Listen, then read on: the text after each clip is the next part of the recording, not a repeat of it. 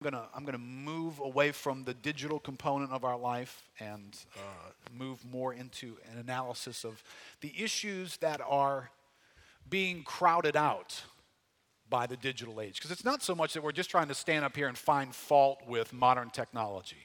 It's like so that when we're done with this series, everybody can come up, throw their stuff on the ground, crush their iPads underneath their feet, and walk out and never touch anything digital again. You know, that, that's not what we're trying to accomplish here. I think what we're trying to do is just be wise about the reality that the digital age has crowded into our lives in a particular way. Um, probably many things in church history have done that, but that's what's crowding us and when things get pushed into our lives, you know, we only got so much space to live our lives, right? And so we all of a sudden find these things pushing in and taking up space. And the space we're concerned about is time and mental energy, would be the two commodities that are limited in our lives. And the digital age is touching both of them.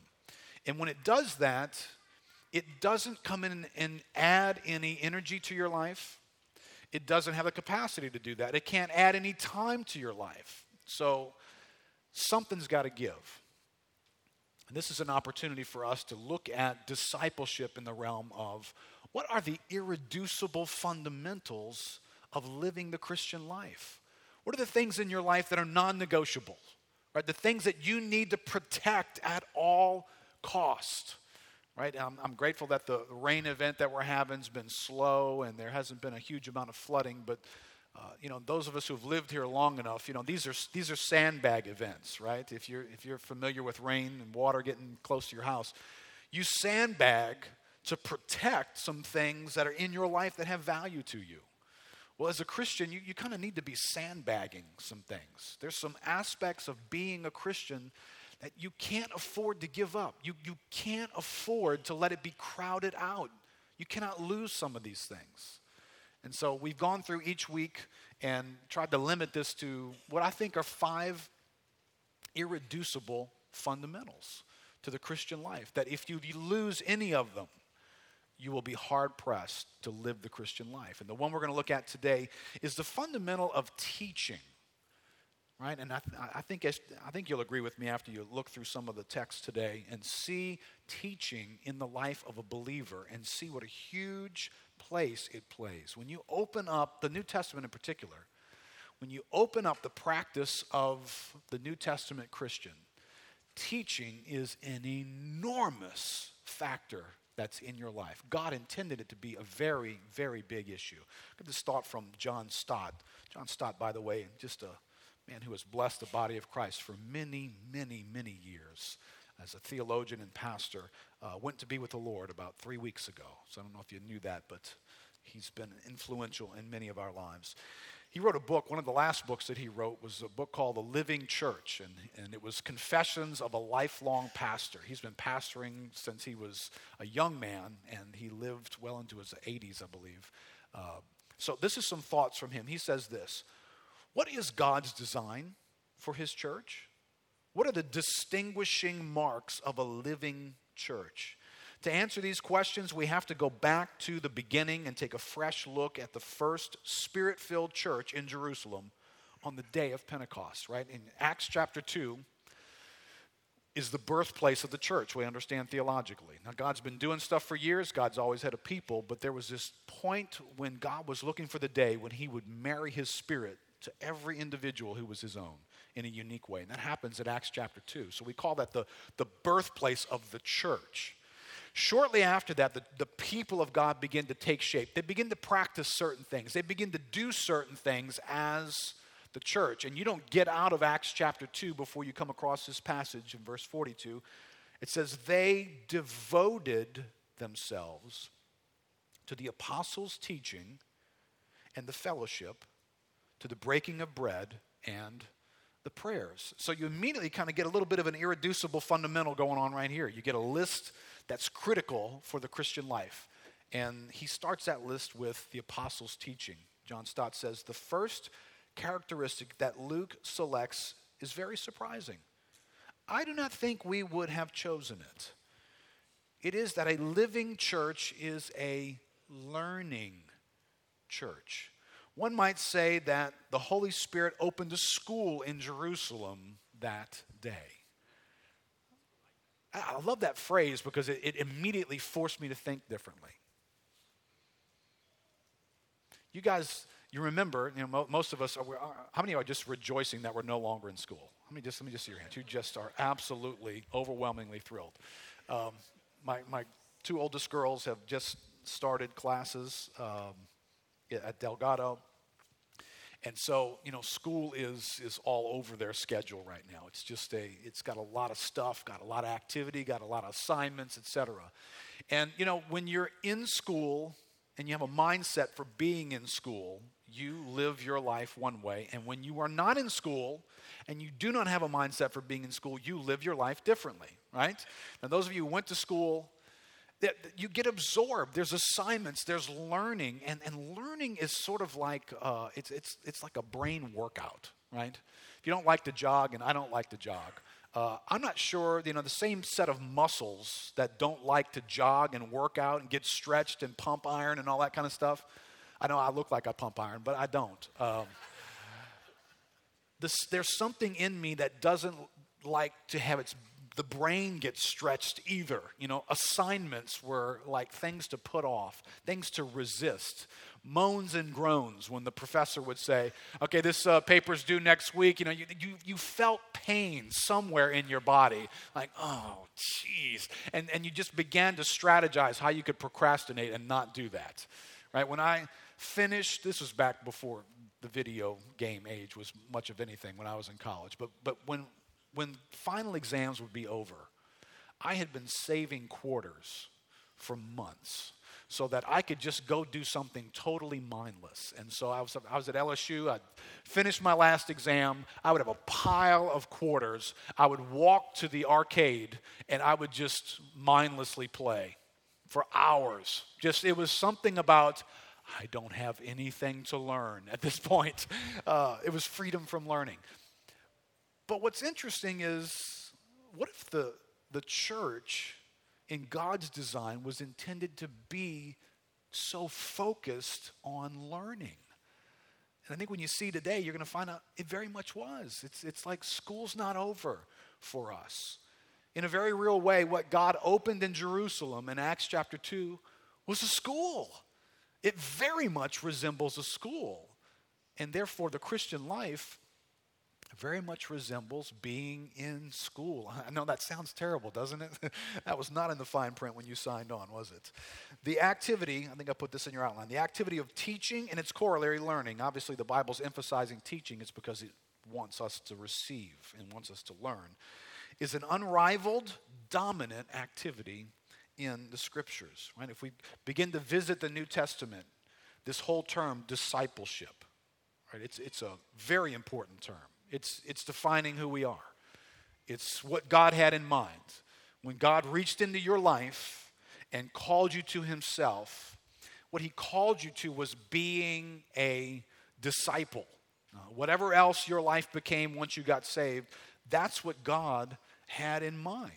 And so, this end product of God for us has to inform the process along the way. Right? That's where God's wanting to take us. It's God's aim when He, when he met you. And, and listen, I know this is not just the fault of the society that we live in. You know, we, we live in a Western mindset, a very individualized mindset, a mindset that's very much about you and what you had in mind and what you wanted out of life. But that's not, unfortunately, just the message of the world that's become sort of the message of the church as well. If you listen to what's being spoken from many, many pulpits, the emphasis seems to be on what you can experience, what you can have, how your dreams can come true, how God can suddenly, in a dynamic way, come alongside of what you've always wanted to be and make it happen. So, so discipleship kind of gets lost in that. God becomes something that we add to where we were going. But how many of you know when you read the Bible, that's, that's backwards? God is going somewhere, and He has brought us into that When you become a Christian, you become a follower of Christ. He doesn't become a follower of Keith. So it's very important. This term is, is what God's doing. So God's up to stuff in our lives. And you know, when you get unplugged from that in the wrong way, and as, as American Christians, probably we get unplugged at least weekly, maybe daily and we begin to contend with God, be disappointed, be disillusioned, be frustrated with our life because our life doesn't seem to be going where we wanted it to go. And all along, it may be going exactly where God wanted it to go, and we fail to rejoice in it. We're, we're answering the call to be disciples. There's no greater calling in our lives. But that kind of wasn't what was stoking me. That wasn't what I had in mind at this point, at this age, at this season for me. So God's up to something. And his agenda is for us to be disciples. So, so what does that mean? Matthew chapter 5 in your outline there, verse 1. This is early in Jesus' ministry. Uh, he's been identified, he's, been, he's gone out into the wilderness to be tempted Uh, by the enemy. So we've started the ministry here, and this is right in the beginning here. You move from Matthew 4 into Matthew 5, the beginning of Jesus' ministry says this When Jesus saw the crowds, he went up on the mountain, and after he sat down, his disciples came to him.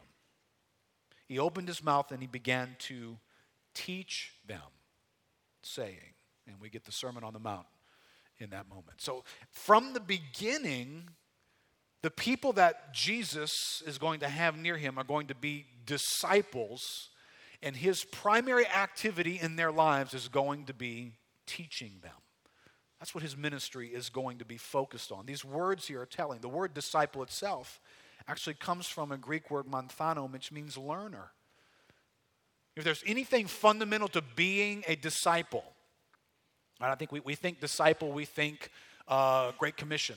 We think disciple, we think uh, evangelism and, and tell the lost and, and share Christ with others. We think disciple, we think person who's no longer joined to the world a certain way. There's a holiness about their life. They, they live unto God. And those things are all true. But fundamental to any of those things actually ever happening is a disciple is a learner.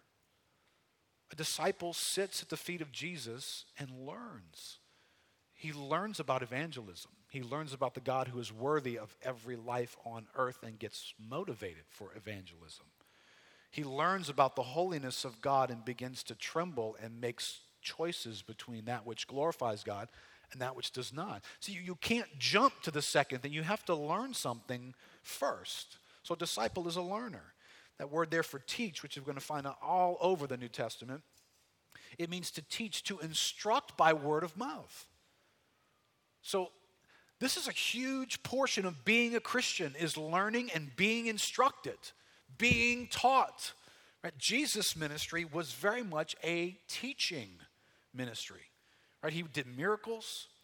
Uh, he was going to redeem us through the cross. But while his ministry was here upon the earth, he was known as teacher. People came to him and sought him out as teacher. The words for teaching in the New Testament uh, teaching, preaching, those proclamation, instruction oriented words that are in the New Testament, they're used over 220 times in the New Testament. They're used in the Gospel of Matthew 22 times, just in Matthew alone. This huge emphasis on Jesus' teaching. Mark chapter 1 goes as far as to say this He said to them, Let us go somewhere else to the towns nearby so that I may preach there also, for that is what I came for.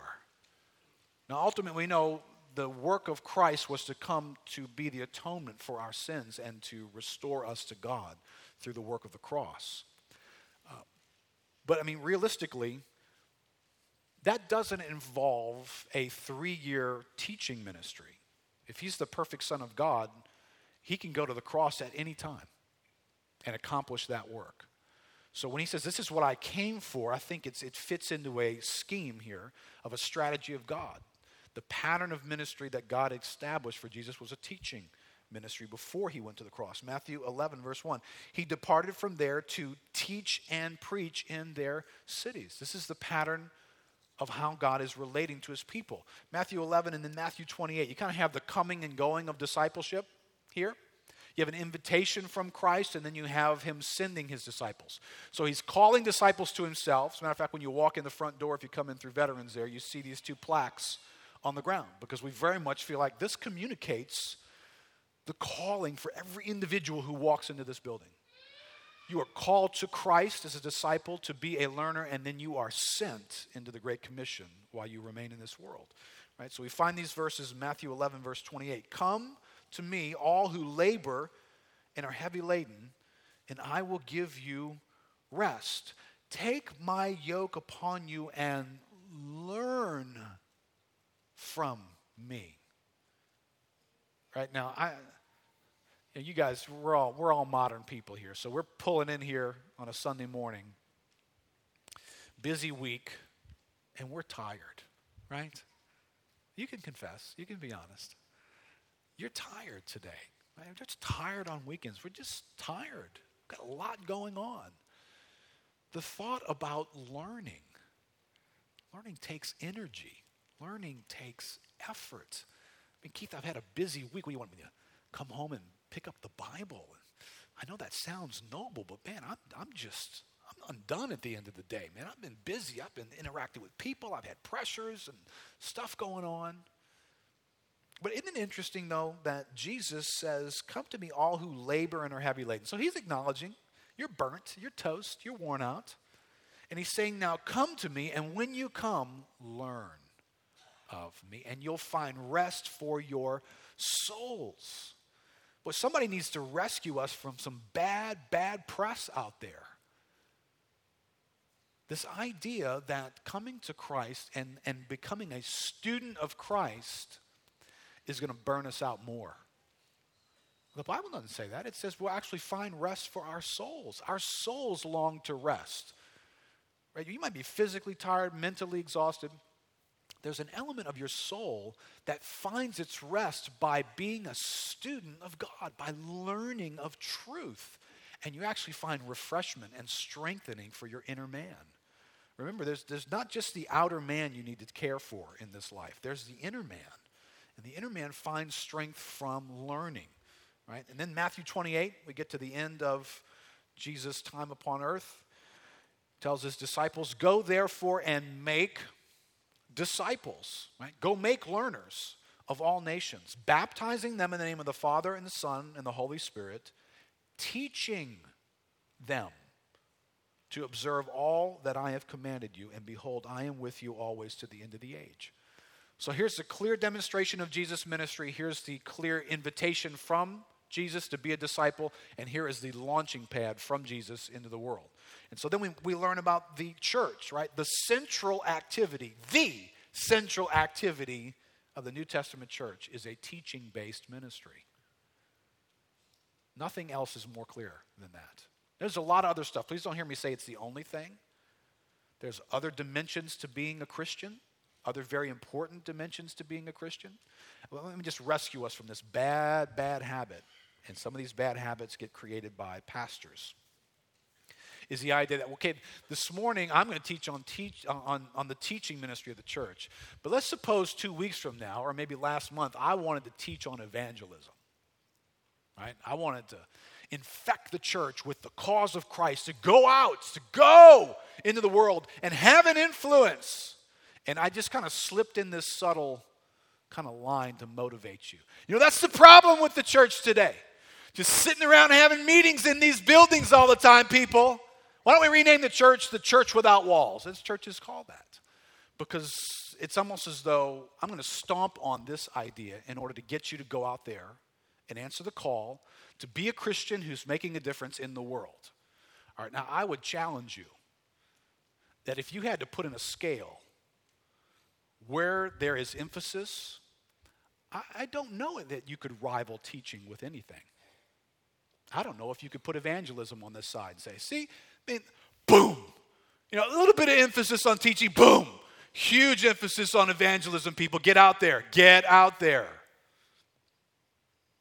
Read the Bible and you tell me which one would have more in it. There's a huge emphasis on teaching in the Bible. Now, the great news is, I don't need to do that. I'm not called to do that. And uh, those of us who want to ha- handle the Bible amateurly, uh, we don't have permission to do that. There are aspects of God's truth that are valuable, and you don't make your point on one truth at the expense of another one. So I'm going to hammer teaching and Christians who sit in meetings like this and just learn the Bible, just learn the Bible all the time. No. No, if you got a problem not going into the world, it's not because you're absorbing the truth of God. You got other problems in your life. Let's stomp on some of those. But the Bible's real big, really, really, really big on teaching. It is the central issue for the church's ministry. Right?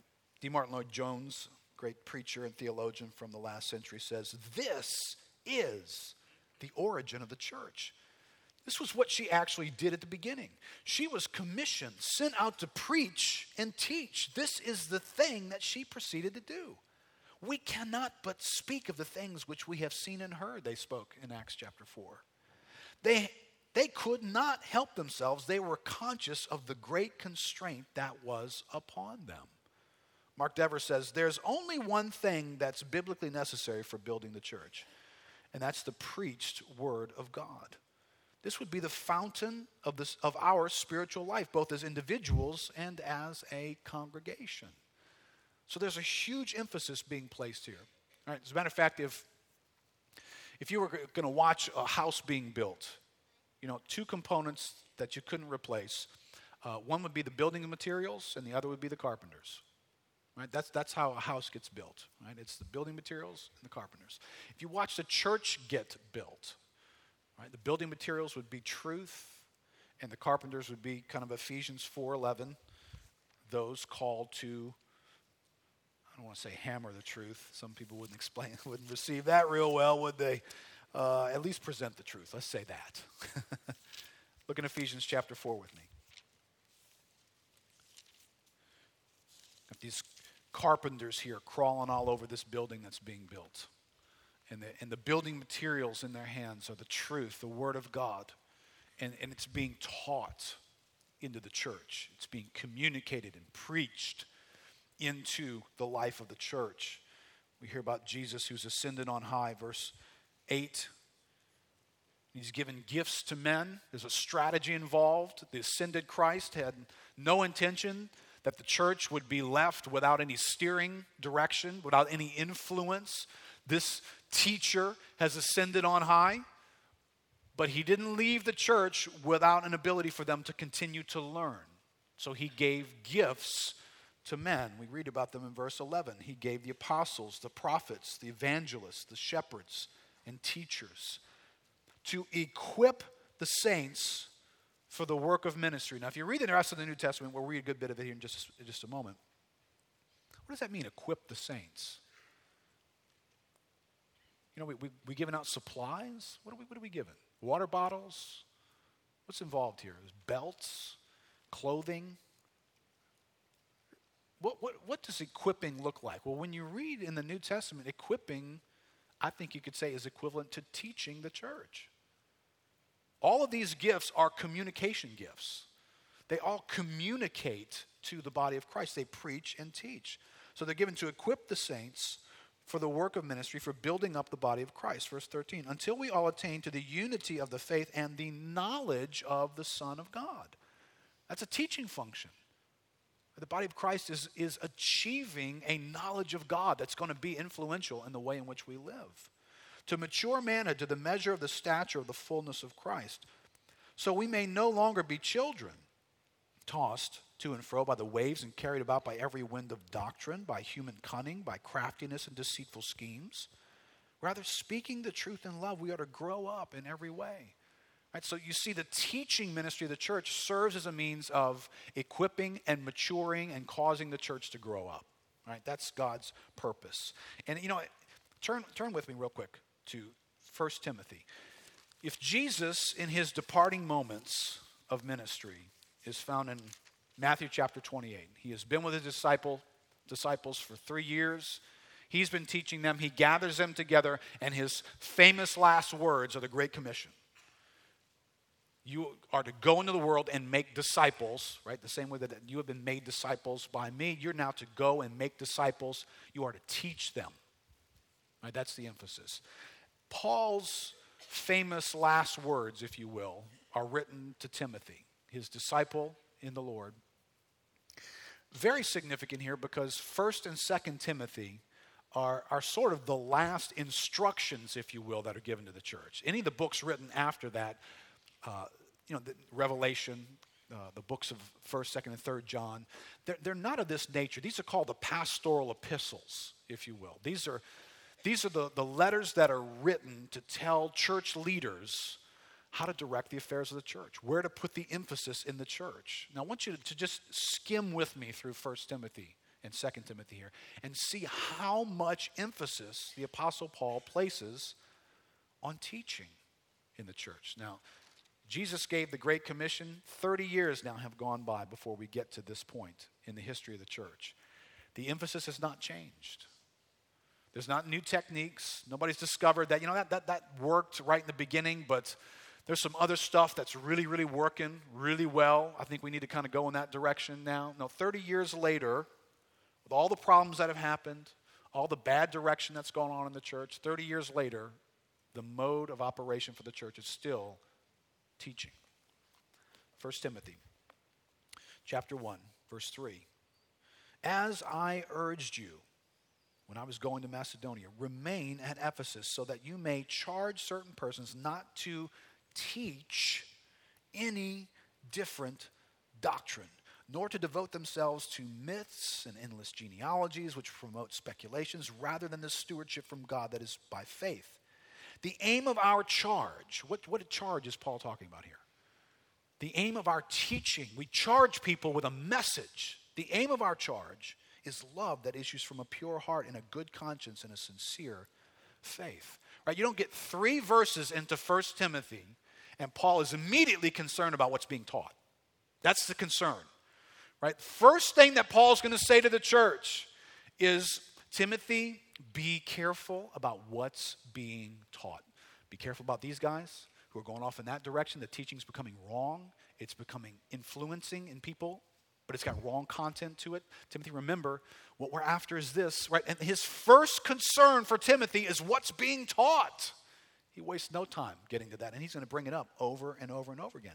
He comes back to this in chapter 2. He's telling Timothy about how to pray for folks and important issues. Verse 7, he says, For this I was appointed, a preacher and an apostle. I'm telling the truth, I'm not lying. A teacher of the Gentiles in faith and truth. Right here, the Apostle Paul is saying, Timothy, this is why there's urgency in what I'm saying. Because he's carrying this message in him. As a matter of fact, the vehicle for Paul's apostleship, I'm called and appointed as apostle, a preacher, a teacher to the Gentiles. Teaching was the vehicle for apostolic ministry. If you, if you pull teaching out of apostolic ministry, you still would have something left. Right? You'd have the ministry of signs and wonders, which seemed to be unusually associated with the apostles in that day. You'd still have that. But the, the signs and wonders, most theologians would agree, signs and wonders were a vehicle for the message to be given. It was sort of like a loud boom to get people to look. Wow.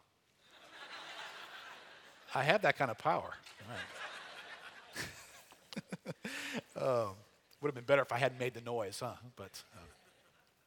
So you you had these incredible miracles taking place that gathered a crowd. Well, when the crowd gathered, now the proclamation could take place.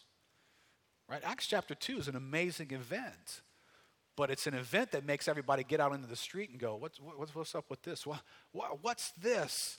So that the word could be preached now. Right? So, listen, again, we don't want to stomp on one or the other. I don't want to create, well, we're just a signs and wonders ministry. That's what we are. no, signs and wonders exist for a reason. Right? The charge that we have is a message that we're to give. And so that's going to have to be proclaimed, preached, and taught. Uh, all right. Look over in 1 Timothy chapter 3, just a few verses later. Verse 2. He's highlighting the future of the church by way of entrusting it to leaders. What are these leaders needing to have by way of their abilities to lead? He says, therefore, verse 2 an overseer must be above reproach, the husband of one wife, sober minded, self controlled, respectable, hospitable, able to teach.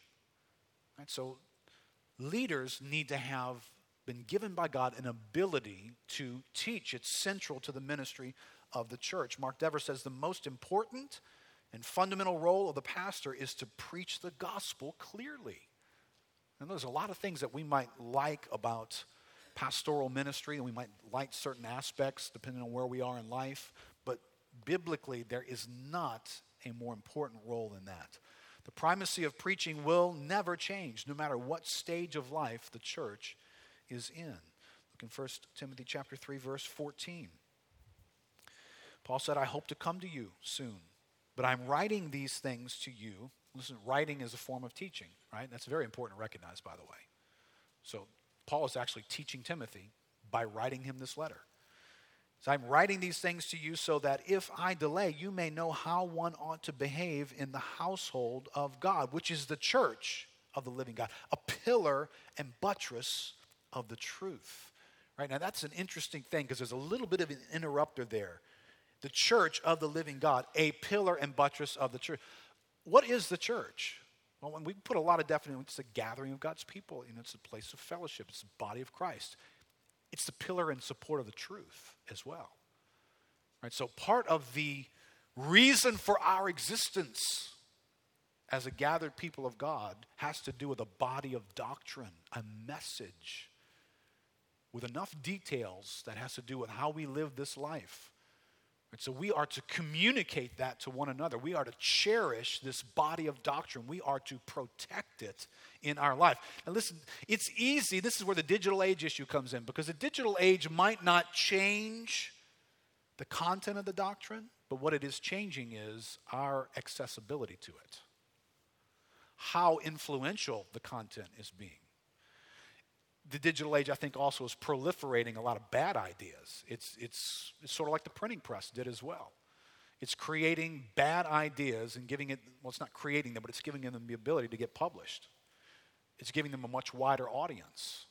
So that's, we need to be aware of that. You know, there's way too many blogs and stuff out there that you can just go on. If you're not a sufficient student, being well led and cared for doctrinally, and you just open the world's oyster of information up, you can easily be deceived. I mean, you do recognize you live in a deceptive world with a real enemy who seeks to deceive you. So, you know, if you're one of those people making the mistake of being real thin in your time with God and sound doctrine, but you're all over scandalous information and curious information and stuff that kind of challenges and tweaks and seeks to take the edge and go in a weird direction with truth, you are in a dangerous, dangerous spot. At some point, you're not going to know. You're not going to discern. And yet, this is Paul's concern in writing to Timothy. Timothy, the church is a pillar and support of the truth. Timothy, we've got to protect this. It's vitally important. Look in verse 1 of chapter 4 there. Now, the Spirit expressly says that in later times, some will depart from the faith by devoting themselves to deceitful spirits and teachings of demons. Right, so, how do you go astray? Through the same vehicle through which you draw near to God teaching. You go astray by a body of ideas that will get taught to you. Right? This teaching is a huge and important issue. Look over in chapter 4, verse 6.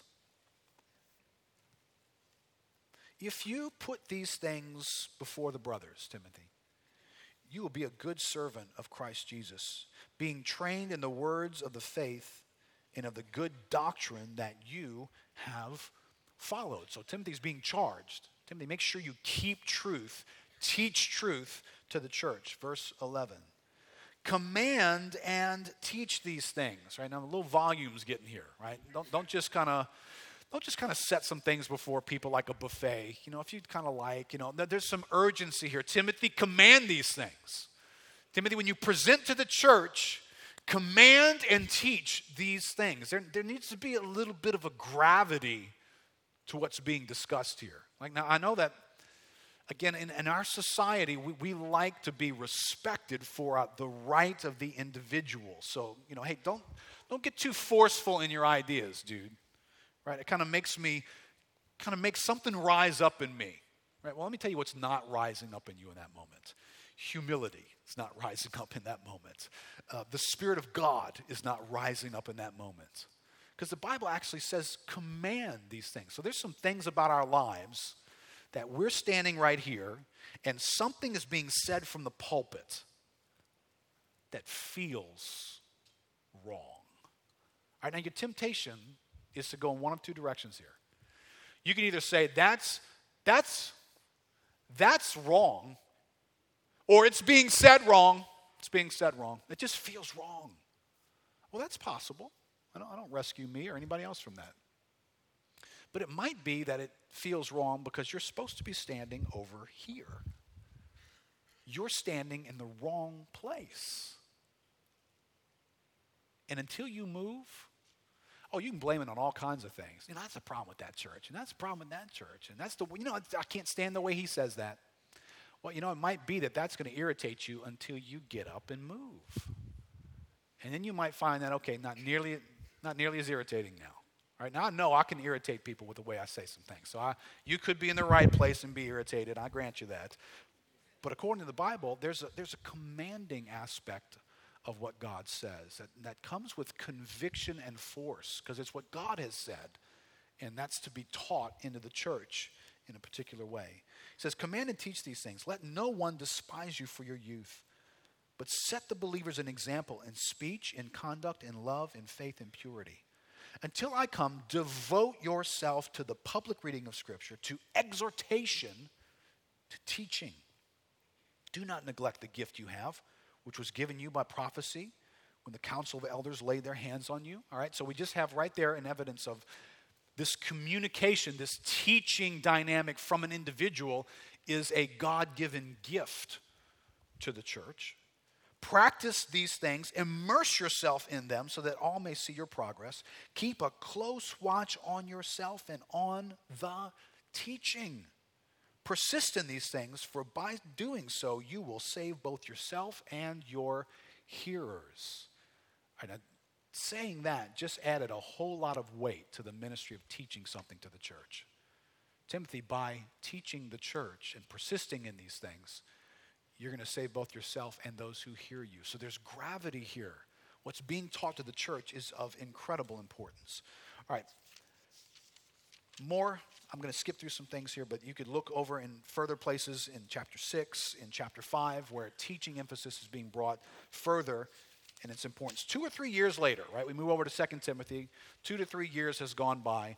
Paul is now writing again to Timothy, and you'll find that his emphasis has not changed. 2 Timothy chapter 1, early on, verse 13.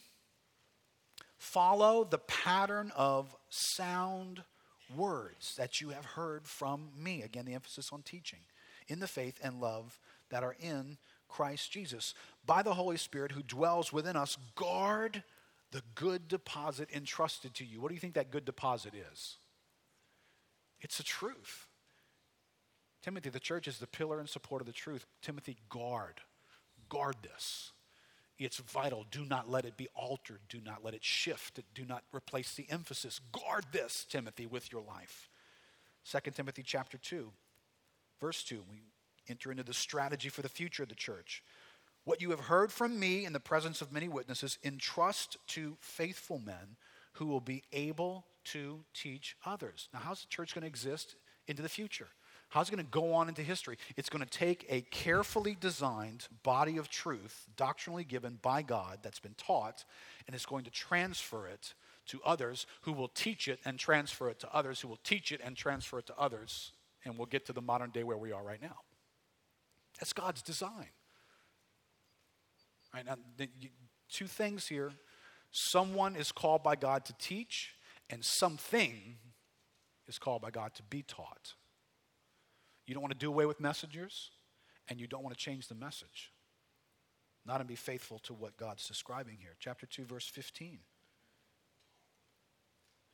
Do your best to present yourself to God as one approved, a worker who has no need to be ashamed, rightly handling the word of truth.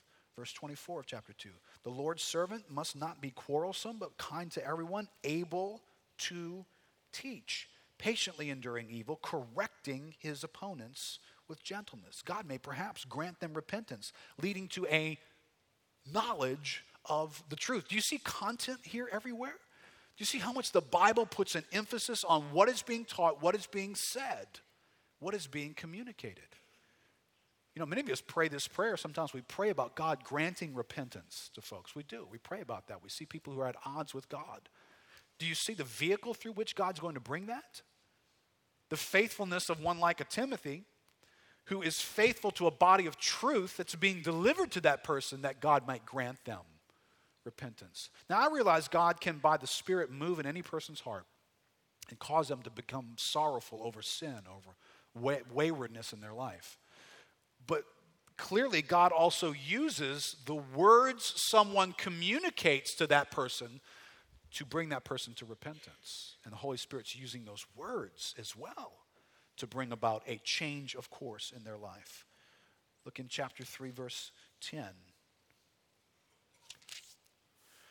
You, however, have followed my teaching, my conduct, my aim in life, my faith, my patience, my love, and steadfastness.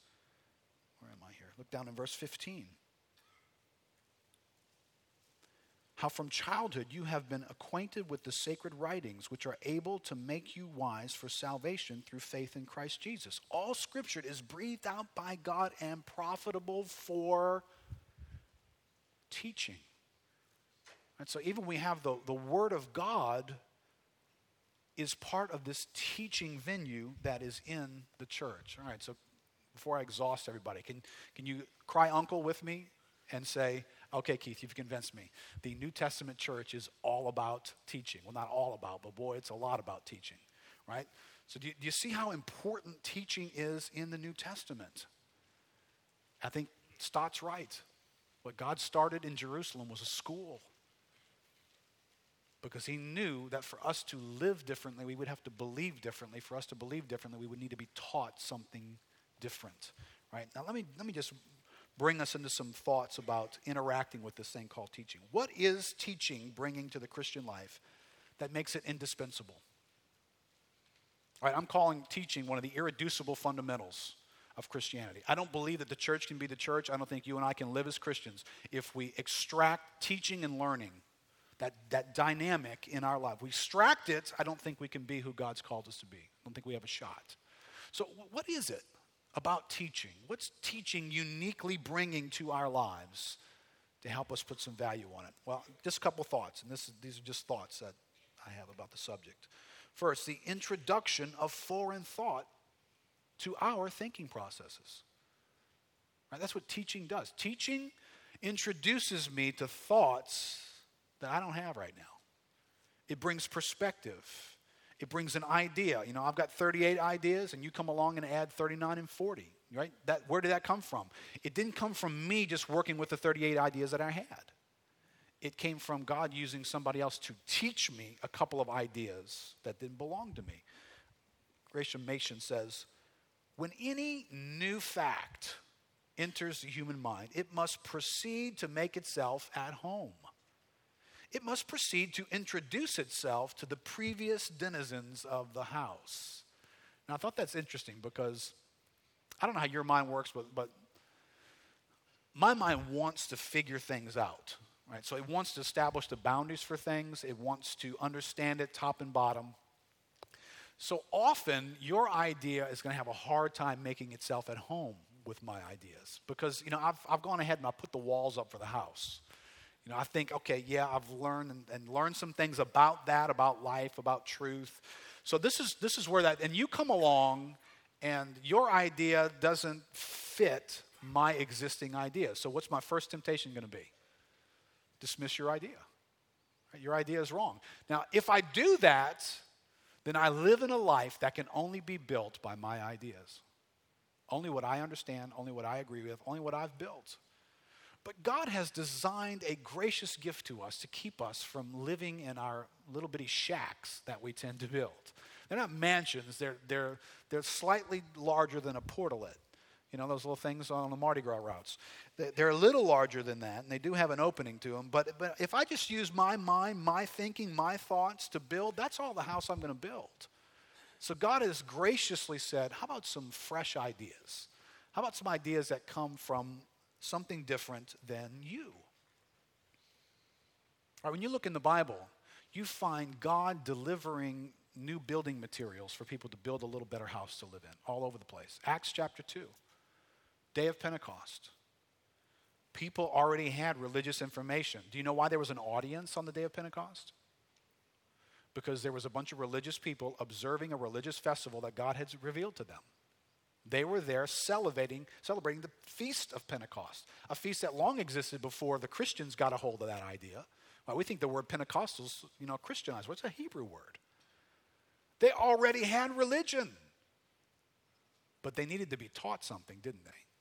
Because when God broke out and this event took place that the Bible all over the place had been talking about, they didn't get it until Peter began to preach to them.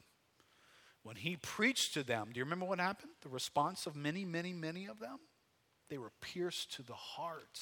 By what? By what they heard preached to them in the power of the Holy Spirit through a man. And they cried out, What must we do to be saved? Right? Those guys needed instruction.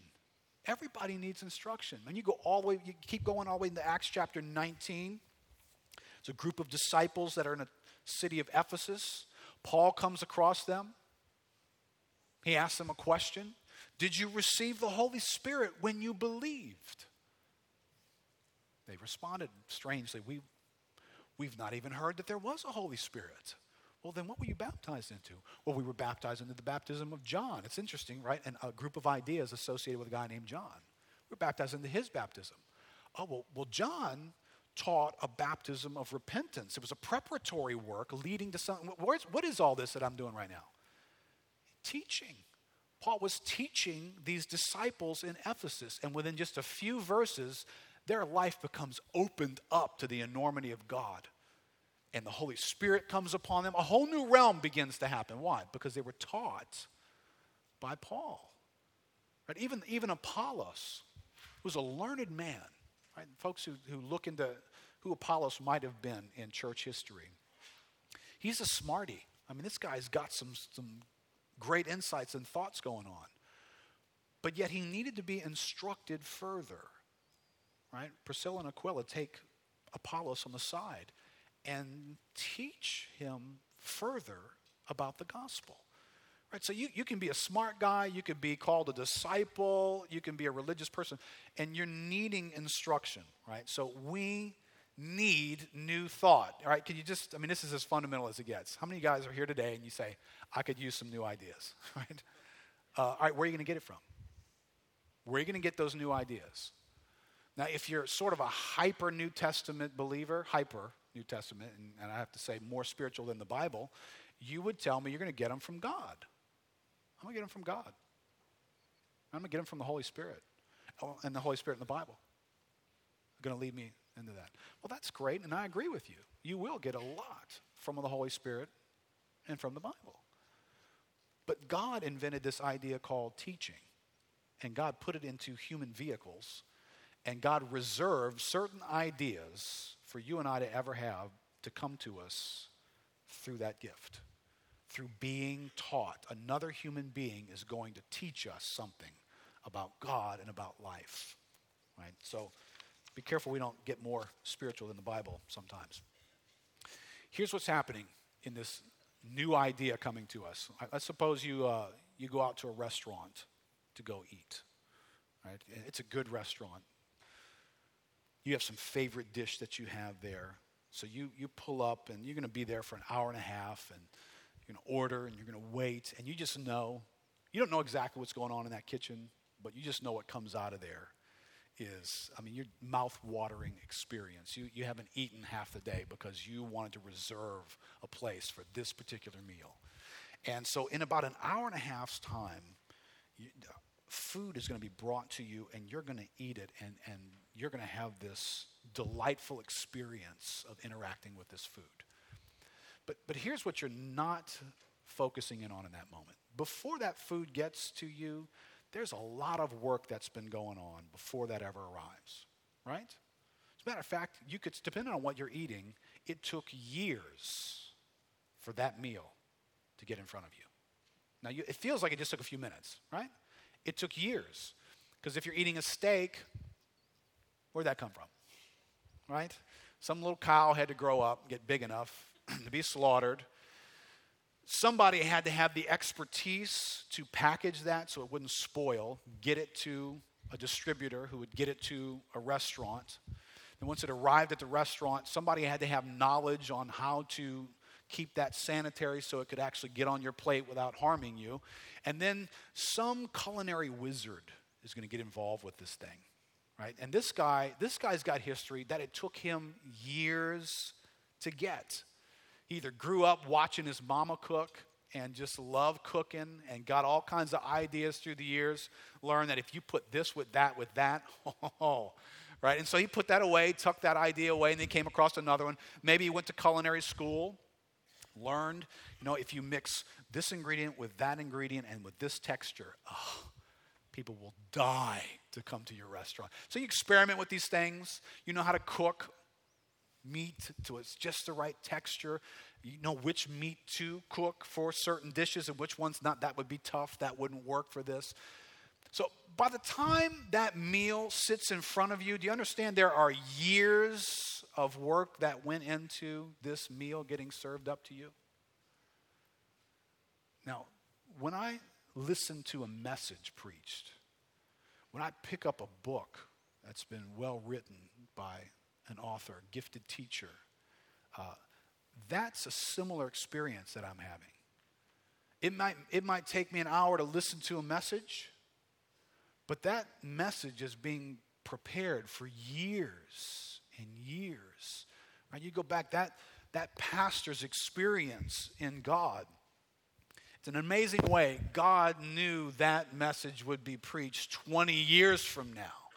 And God was at work in this guy's life, preparing him, giving a certain experience, opening the Word of God to him so he could see some form of truth that would lead him to understand this truth and that truth better. And he knew the ingredients of, oh, if you put this understanding of truth with this understanding of truth from the Old Testament and this, you put that together, lights come on. And, and God gave that to that man.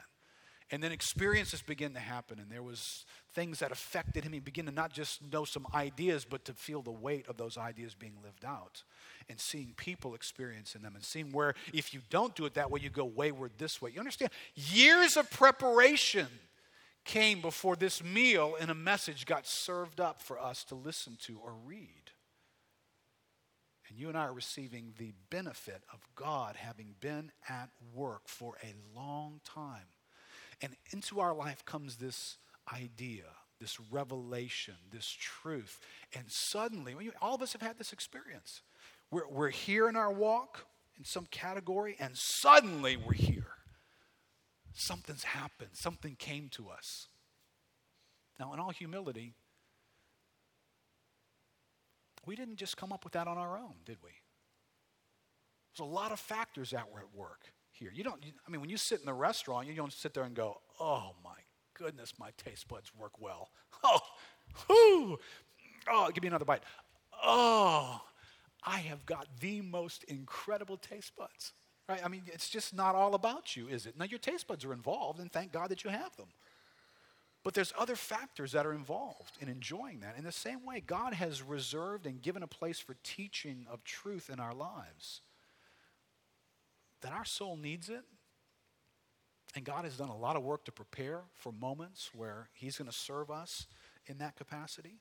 I love this thought from John Piper, kind of lets you in on the, on the behind the scenes of a man who's been studying, thinking. This is how he describes his process of interacting with God's truth so that he might share it and benefit. He says, musing, brooding, pondering, thinking that has been for me the pathway to seeing and savoring and singing and speaking and staying. Year after year, this has been my work. Prayer saturated, spirit dependent thinking about what God has revealed of Himself to provide fuel for passion and preaching. Now, I can say that I have dined at this man's table for many years. I have feasted on the labor that has gone into a, a, man for years. And you can hear when he, when he teaches, reaching back for years, something God made real 20 years ago, 30 years ago, and how life experience and rich revelation of truth and a broad landscape of doctrine and theology allows for that to get served up, baked just to the right temperature and texture and flavor. Right? Well, I'm grateful. See, I'm grateful because when the Bible calls on me to live a life a certain way, it recognizes that I'm going to need to change my mind about some things. Right? Do not be conformed any longer to this world, but be transformed by the renewing of your mind. And God is going to give teaching as a primary means through which our mind gets changed. Right, a couple other insights into why this is uniquely helpful.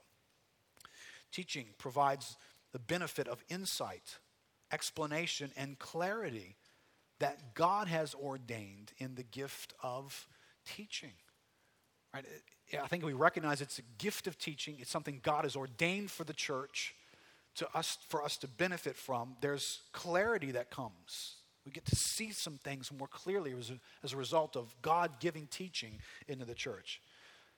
Uniquely, I believe teaching provides confirmation of personal insights and convictions. And all of us as Christians, we're, we're quite capable of feeling very strongly about something that we believe. We believe the Bible teaches that. I believe you should do this, right? When we feel, and we should, we feel strongly about those things. But when we start feeling strongly about something, we need to, to hold that inside the revelation of fallenness and appropriate humility. Any idea that I come to that I think, absolutely, it says this, it's that. No, no. Okay, bef- while I'm saying that, I need to kind of dip that thing in the truth that I'm a fallen creature. I don't see anything absolutely clearly. And appropriate humility says that, you know, I might want to see if I can confirm the reality of this. Not just, I've got my view and it's the only view and it's the right view. Uh, I, I think whether you're a preacher or whether you're just an individual Christian learning something, the gift of teaching and the work of teaching in the body of Christ allows us to sort of confirm we believe the Bible says this about this. Well, does anybody else agree with you on that? Well, nobody needs to agree with me, brother. I got the, I got the Holy Spirit in the Bible. All right, well, can you just today, just even if just today brought you some new insights, can you see that there's the teaching function in the church that God gave that, as well as the Holy Spirit and the Bible to you. He gave you the Holy Spirit and He gave you the Bible, and He reserved certain things to come to you through teaching. Not just through your good efforts with the Holy Spirit and the Bible. So you might want to be humble and say, hey, I feel strongly about this. You know, I mean, all the pastors would, would do this. You know, we feel led to to teach a passage a certain way. We feel led to address certain components that are in a Bible passage and emphasize certain things. Uh, I think our primary starting point as pastors is there. God, what do I see in your word, and what do I feel your spirit leading me to emphasize for this group today from this particular word? But once I do that, I think the other guys are exactly the same you know, I want to I want to visit with some teachers in the body of Christ, and we do that whether it's through books, commentaries, messages, people that we feel like have a good, sound theology. They're guarding this doctrine, this body of doctrine. What do these guys say about this? These guys they're severely at odds with what I'm saying because if I find everybody's at odds with what I'm saying, I, I need to humbly maybe rethink. Wow, I really like that idea. I really thought it would preach really cool. but nobody else feels that way about this passage but me. Um, I might want to hold that loosely. I might want to rethink. Am I, am I right in what I'm saying? Right. So the gift of teaching in the church helps me with that. It brings clarif- clarifying of the boundaries of doctrine. Right? When you hear a truth and you want to just run with it, you know. If you just got faith, everything's possible, brother. Everything is possible. So you read that passage. Are there any boundaries for that? Can I really do anything and everything with whatever I believe at any moment? Right? We believe in the gift of healing. Okay, well, what does that mean? Does that mean does that mean everyone gets healed? Does that mean none of us are going to spend any time in heaven because we're staying right here on earth and we're just going to be healed here over and over and over again? And these bodies, this is it. Just you know, we'll just be healed. If and if you just believe appropriately in healing, well, you can come away from some of these things with a wrong emphasis and sometimes teaching that takes into account a broader understanding. Right? I mean. I, if you've been saved for very long, do you remember these experiences? You started reading the Bible and you came across an idea for the first time and you put up some kind of offense for that thing. That either never happens, that could never happen. Nah, nah. Or it always happens, it's normal for everybody. Everybody should be experiencing this all the time. You're not? What? Why are you in the hospital? What's the matter? You don't have faith? You know, and so you bring those kind of ideas to people. Thank God for the gift of teaching. Somebody who's sort of been around the ranch and visited more places than just this one little pasture and can say, hey, you know what? Two hills past this one, there's a fence on this idea and you're going to bump into it. I've been there. I've come back to tell you about it. You know, thank God for the gift of teaching in the body of Christ. How about this last one? Teaching is the primary means of caring for, strengthening, and protecting the church. When you read Paul, Paul, Paul says some, some important things, some difficult things to people because he is teaching the church, and a function of godly leadership is to protect the church through teaching the church. Right? When you get to Galatians here, you don't have to look at this, I'll just read it to you. Chapter 1, verse 8, and Paul says, So even if we or an angel from heaven should preach to you a gospel contrary to the one we preach to you, let him be accursed. As we have said before, so now I say again if anyone is preaching to you a gospel contrary to the one you received, let him be accursed. Let him go to hell. Freaks you out a little bit, doesn't it? All right. Everybody came in this meeting this morning and, and you brought your personality with you. I don't know if you know that, but you did. And there's some of you in here that you would tell people to go to hell in a second. You would. You probably did this week. There's some of you in here who would never, you'd never do that. There's like booing going on in the front row here for those of you who won't. There is a realm here where you just you need to realize that there is a task appointed in Scripture to protect the message of the gospel and to do it nicely and to do it with teeth. And sometimes, depending on your personality, you may or may not like that. Right? There, are, there are moments in which the pastoral responsibility for the church, and if you sat in a church long enough, you're, you're going to hear us wander into issues. You should. We should be trafficking in the issues of this world and the issues of your life and in the issues of the modern church. And there are going to be moments when we feel like, you know what? That idea is drifting far enough from the gospel to where we need to let you know about it. And we need to highlight that for you, and we're going to make it look and sound as distasteful as we believe that it is. Because maybe you've never done this. Maybe you've never studied church history. Maybe you've never noticed that what Paul started off by saying, this is critical, this is important. Timothy, protect this. Don't ever let this get out of hand. Don't let these ideas crowd in on it, Timothy. I mean, you understand the people that he's telling to be accursed? These are not people standing up in Galatia saying, oh, the Jesus, never heard of him. he came? No, he didn't come. He was the Son of God? No, no, wasn't the Son of God at all. Some fool, some charlatan. No, do you understand the people in Galatia were just simply trying to add works to the gospel? They were just trying to bring into the idea that there is a means through Christ to be reconciled to God and accepted by Him. The only other thing that you're going to have to add to that is circumcision.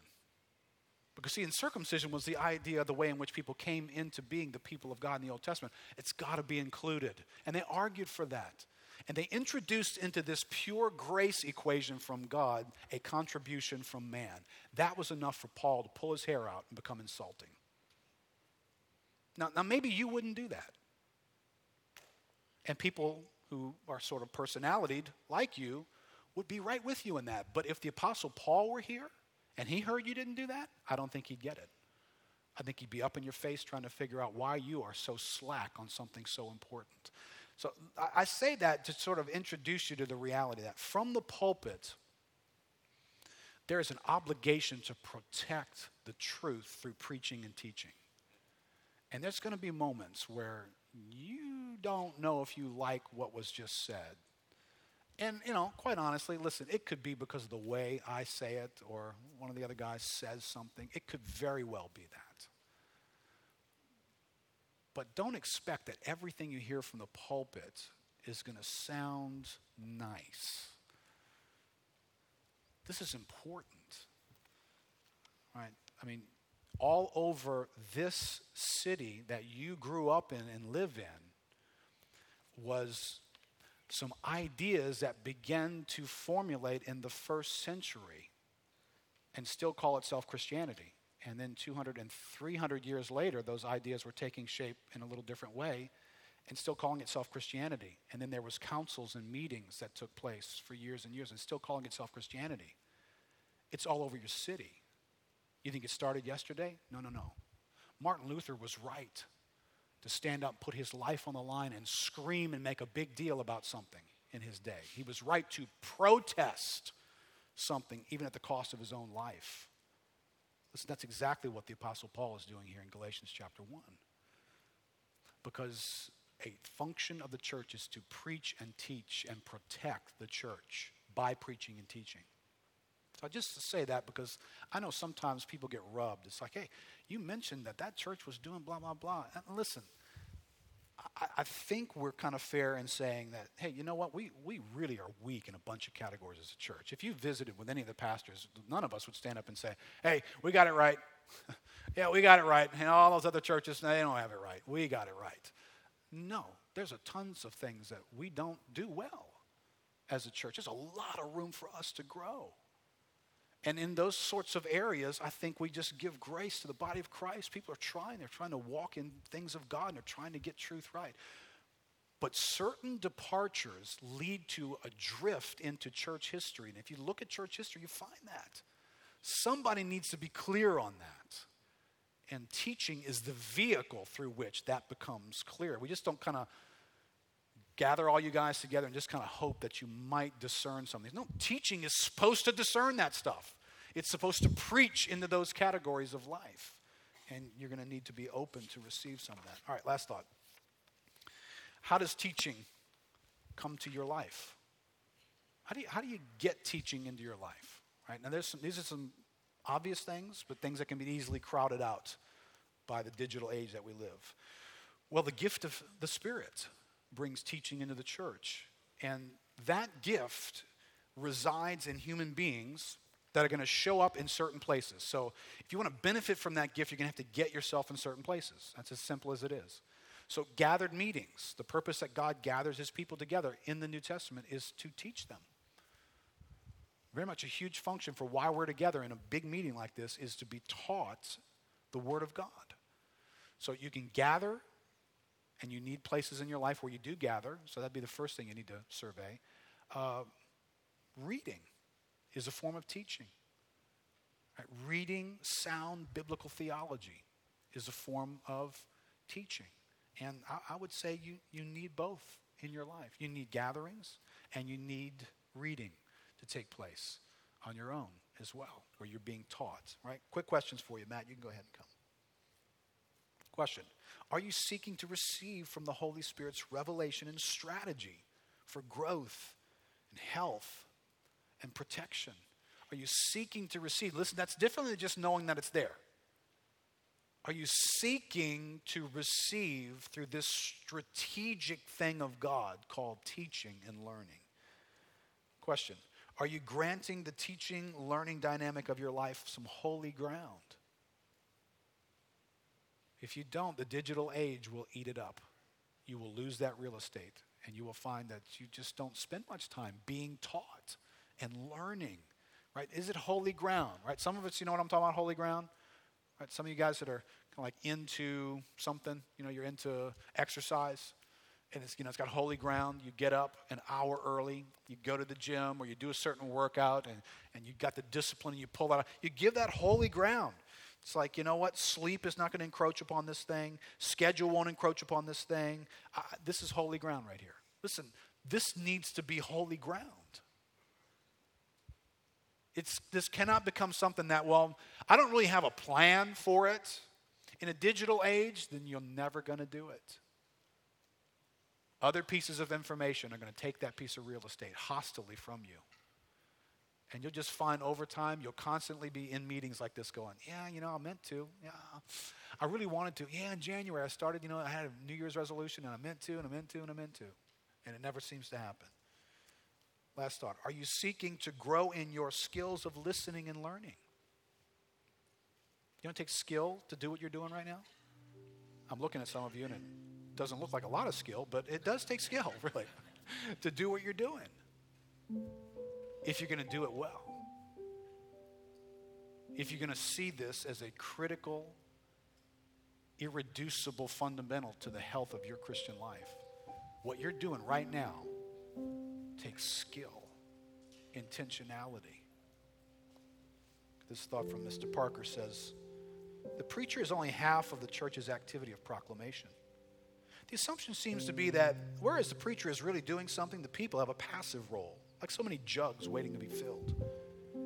Anyone who has regularly preached over many years, but then has been a member of a congregation for some time, would be hard put to, dis- put to it to decide which was the more demanding preaching well or listening properly. Listen, I know because I sit in, I sit in an audience too. And so I, I know what it is to sit and listen. Preacher comes, the preacher has spent a good chunk of his week preparing to teach. I would dare say some portion of your week needs to be spent preparing to learn, preparing to listen well. If you're walking into meetings like this, and during the week, you really didn't have any kind of a quiet time this week. You didn't be still and know something about God. You didn't open your Bible and let the Holy Spirit teach you. You didn't open a book and let the gift of a teacher teach you, and then you show up in this meeting. It's not likely you're getting a whole lot out of these meetings. But it's not because the preacher doesn't come seeking to give out a lot that would serve you. It could be just because when we listen, we're, we're not prepared to listen well. This is an irreducible fundamental to your life. So let me encourage you in this as we close. Normal to your life needs to be this I have my Bible. Somewhere in my house, at work somewhere, I have a book I'm reading. And I have meetings that I'm attending. Those are irreducible fundamentals. You cannot get rid of any one of those. Now, catch this because I'm emphasizing this one today. I'm emphasizing the book today. There are aspects that God wants to teach you right now in the season of your life right now, things that you're going through right now, have made you rich for the pickings. You're hurt in a certain way, you're intrigued by something, you have an ambition in a certain category, something has made you come to life in a certain category. In those moments, in addition to your Bible, get a good book. My experience with God has been life changing in those seasons. God began to deal with me about pride issues in my life about 20 years old. I didn't know anything about books then. I hadn't been saved that long, and there was one Christian bookstore. It had 14 books in it, I think, total. Y'all remember Maranatha Christian Bookstore on uh, Transcontinental? Had a turnstile, you know, with a couple of books on it, bare shelves everywhere. But they had this book by a guy named Andrew Murray called Humility, and I was having a problem with pride, and I was smart enough to put those two issues together. This seems to go with that. Now, listen, I, I've, I've, I've recommended that book to people umpteen times because for me, it was revolutionary for me. It turned my life upside down. Now, what I've come to recognize is you know why it did that for me? Because I was ripe for the pickings. I was in a place in my life where everything about me needed to hear something about humility. So when Andrew Murray in the book opens up the first chapter and says, Well, basically the whole Bible is about humility, I'm like, Yeah, that's right. That's right, it is. Now you might be in a different place and you say, Really? I don't know about that. But see, you're going through some things sometimes where God has made it a rich setting for you to be taught. And thank God today there's lots of good teaching material available. So the regular feature of your life should be a Bible, a book, and a meeting. If your digital world's getting too big and you're losing meetings or you don't ever read books or you don't get time with your Bible, then something in the digital realm needs to go. Those are irreducible fundamentals. Let's stand up together.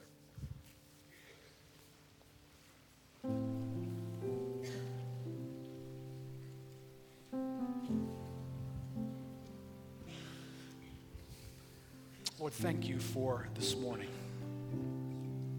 Lord, even as I was praying for our time together today, recognizing this would be a unique morning with all that's going on in our city and facing the reality that there'd be many folks who would not be here this morning. It is as though I felt the impression of your spirit. But those who do come, God, you had something specific for them, and you would make sure they were here. So, Lord, I trust this audience here today, many here, Lord, that your communication to them through vehicles like preaching and teaching, but I trust would be life sustaining I trust that you have drawn us here in the midst of all the things going on around us today. You've drawn us here so that this aspect of our life could be vitally strengthened. And for years, Lord, for years, we would tell stories about sitting down and eating that doctrinal meal that has so sustained us. It shaped us. It encouraged us in a moment where we needed it. It, it launched us into a mission in an area of our lives that we need it. So, Lord, may it be that from this day forward, we see a noticeable protection, a levee, sandbags around our Bible, a good book, and a meeting. In Jesus' name. Amen. Amen. Bless you guys. Y'all be careful. Going home today, don't get drowned.